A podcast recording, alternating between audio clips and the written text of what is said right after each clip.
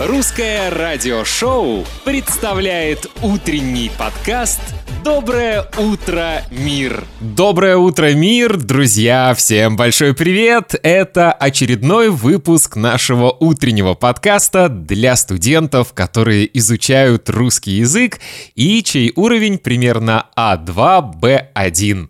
Это я, Сергей Грифиц, ваш учитель русского языка и радиоведущий. Как у вас дела? Как начинается этот рабочий день? Какие планы у вас на этот день? Пишите мне в Инстаграме и Фейсбуке, и всегда можете также отправить мне электронное сообщение по электронной почте или написать мне в WhatsApp. Все мои контакты есть на сайте russianradioshow.com. Итак, друзья, мы начинаем очередной подкаст, и если вы не являетесь моим платным подписчиком, то вы не знаете, что я делал в начале этой недели. Ну ладно, вам тоже расскажу буквально через одно мгновение. Итак, мы начинаем! Начинаем!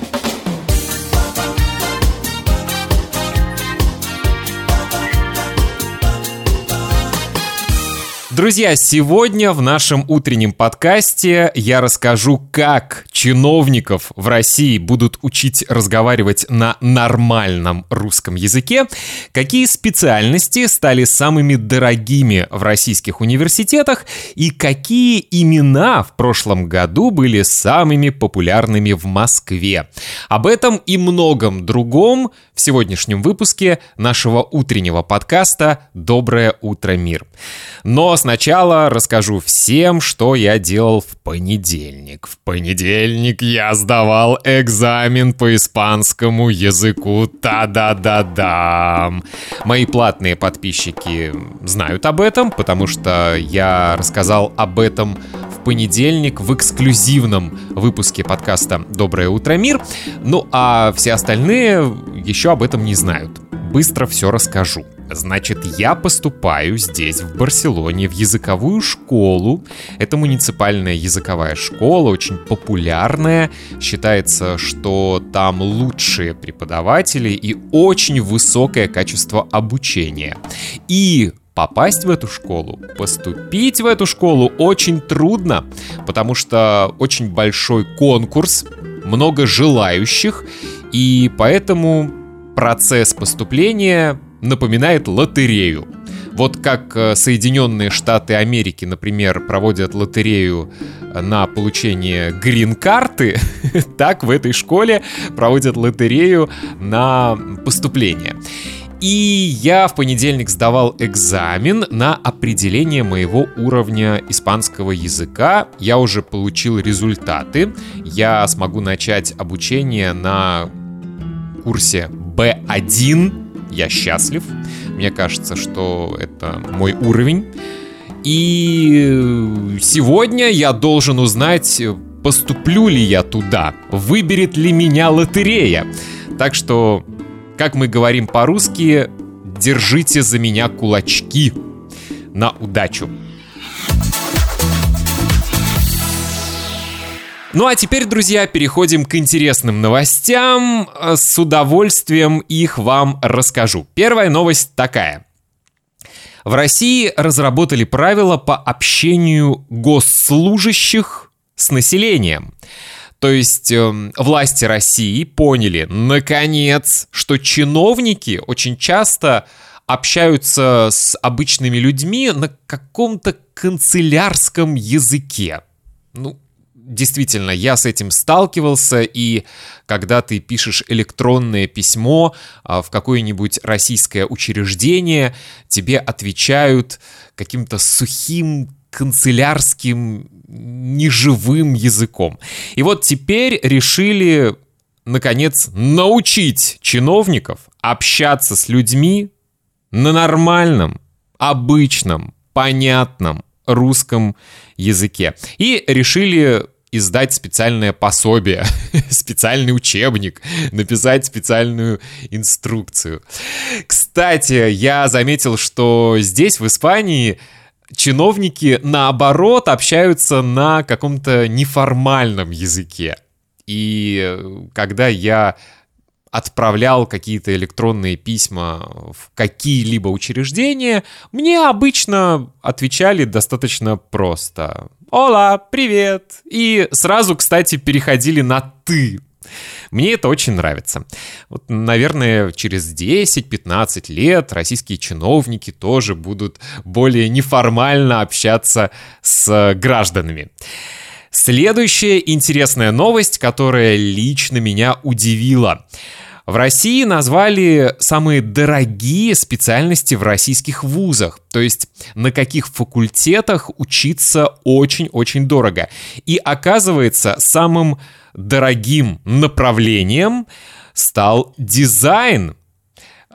Студенту, который хочет изучать дизайн в российском вузе, в российском высшем учебном заведении, в университете или институте, нужно заплатить 284 тысячи рублей в год. Это чуть более 4 тысяч долларов США в год. Для России действительно это слишком высокая цена, но для европейских стран и, я думаю, для Соединенных Штатов Америки 4000 долларов США в год за обучение в университете или в институте, я думаю, это не очень высокая цена. Также в пятерку самых дорогих специальностей вошли международные отношения, то есть многие, видимо, готовы платить большие деньги, чтобы быть дипломатами и послами.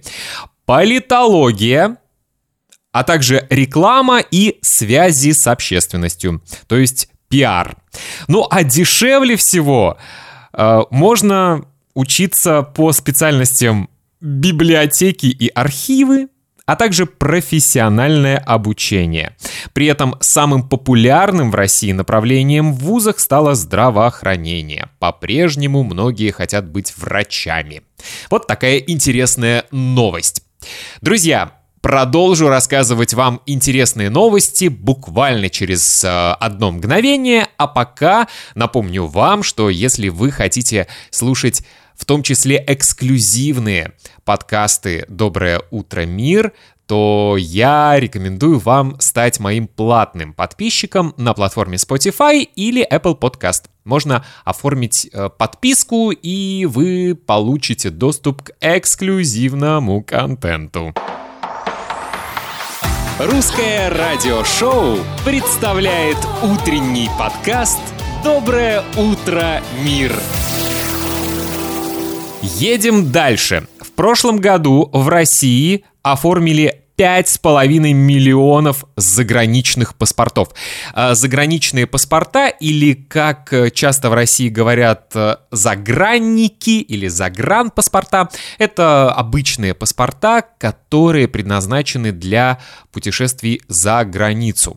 В России есть внутренние бумажные паспорта, это такой аналог ID-карт, и есть заграничные паспорта, то есть обычные паспорта, э, куда, например, э, вклеивают визы, куда ставят штампы, когда вы э, выезжаете из страны или въезжаете в нее. И подсчитали, что в прошлом году на 40% больше россиян получили загранники или заграничные паспорта, чем в 2021 году. Интересно, почему россияне так э, захотели уехать из России? Даже не знаю, что вы думаете по этому поводу. Следующая новость такая. Дорожные указатели Волгоград поменяли на Сталинград на основных въездах в этот город. Как вы знаете, в России есть город Волгоград. Раньше он назывался Сталинградом.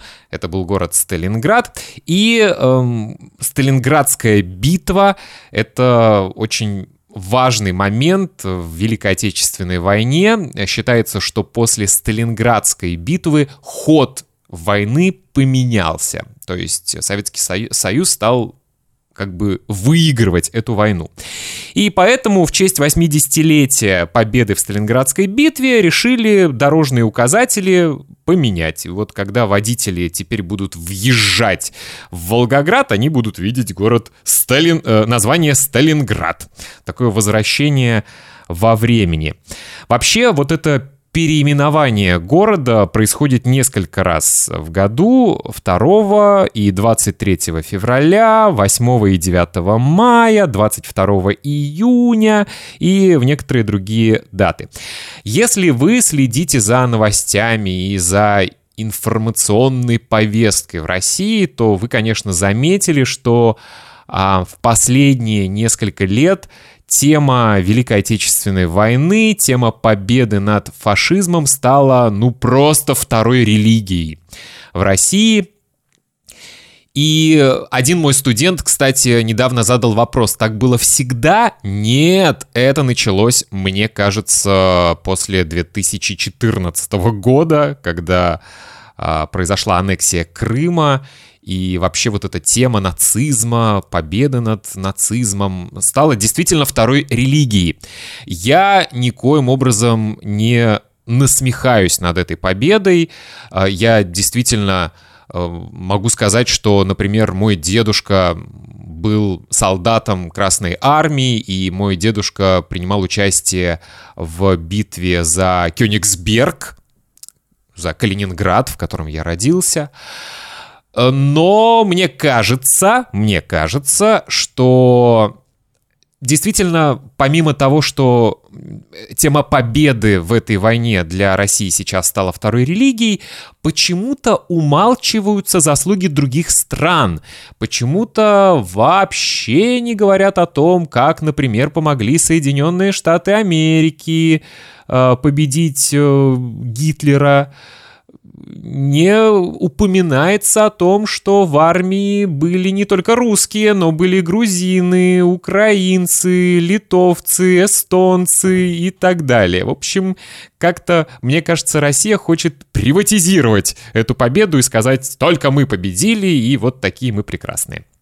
Но я всегда говорю, что если больше э, нечем гордиться, то гордятся какими-то прошлыми победами. Еще раз повторю, это действительно заслуженная победа, и это, э, в общем-то, важное событие в 20 веке эта победа, но нужно помнить, что э, эта победа досталась большой кровью не только русских, но и представителей других народов и стран.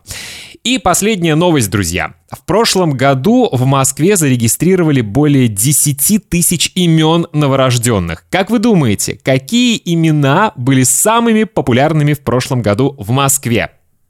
Даю вам 10 секунд подумать. Тик-так, тик-так, тик-так, тик-так, тик-так, тик-так, тик-так, па-бам.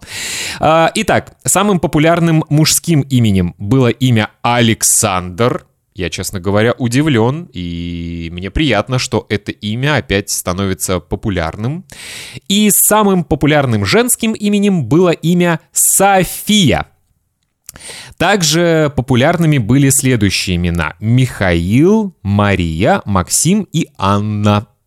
Ну а самыми необычными, редкими именами стали следующие.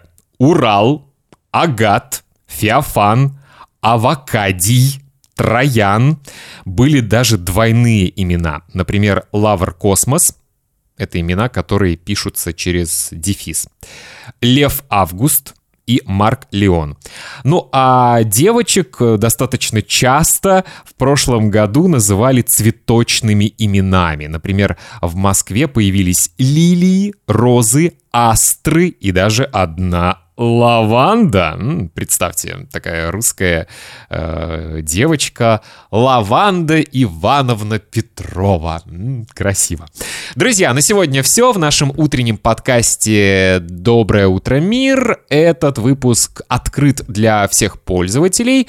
Надеюсь, что вам было интересно послушать новости. И, как всегда, я жду вашу ответную реакцию. Пишите мне в Фейсбуке, в Инстаграме, э, пишите пишите мне электронные письма, пишите в WhatsApp.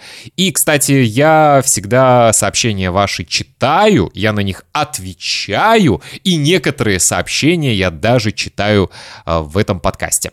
Я Сергей Грифиц. Желаю вам хорошего дня и прощаюсь до следующего выпуска нашего подкаста.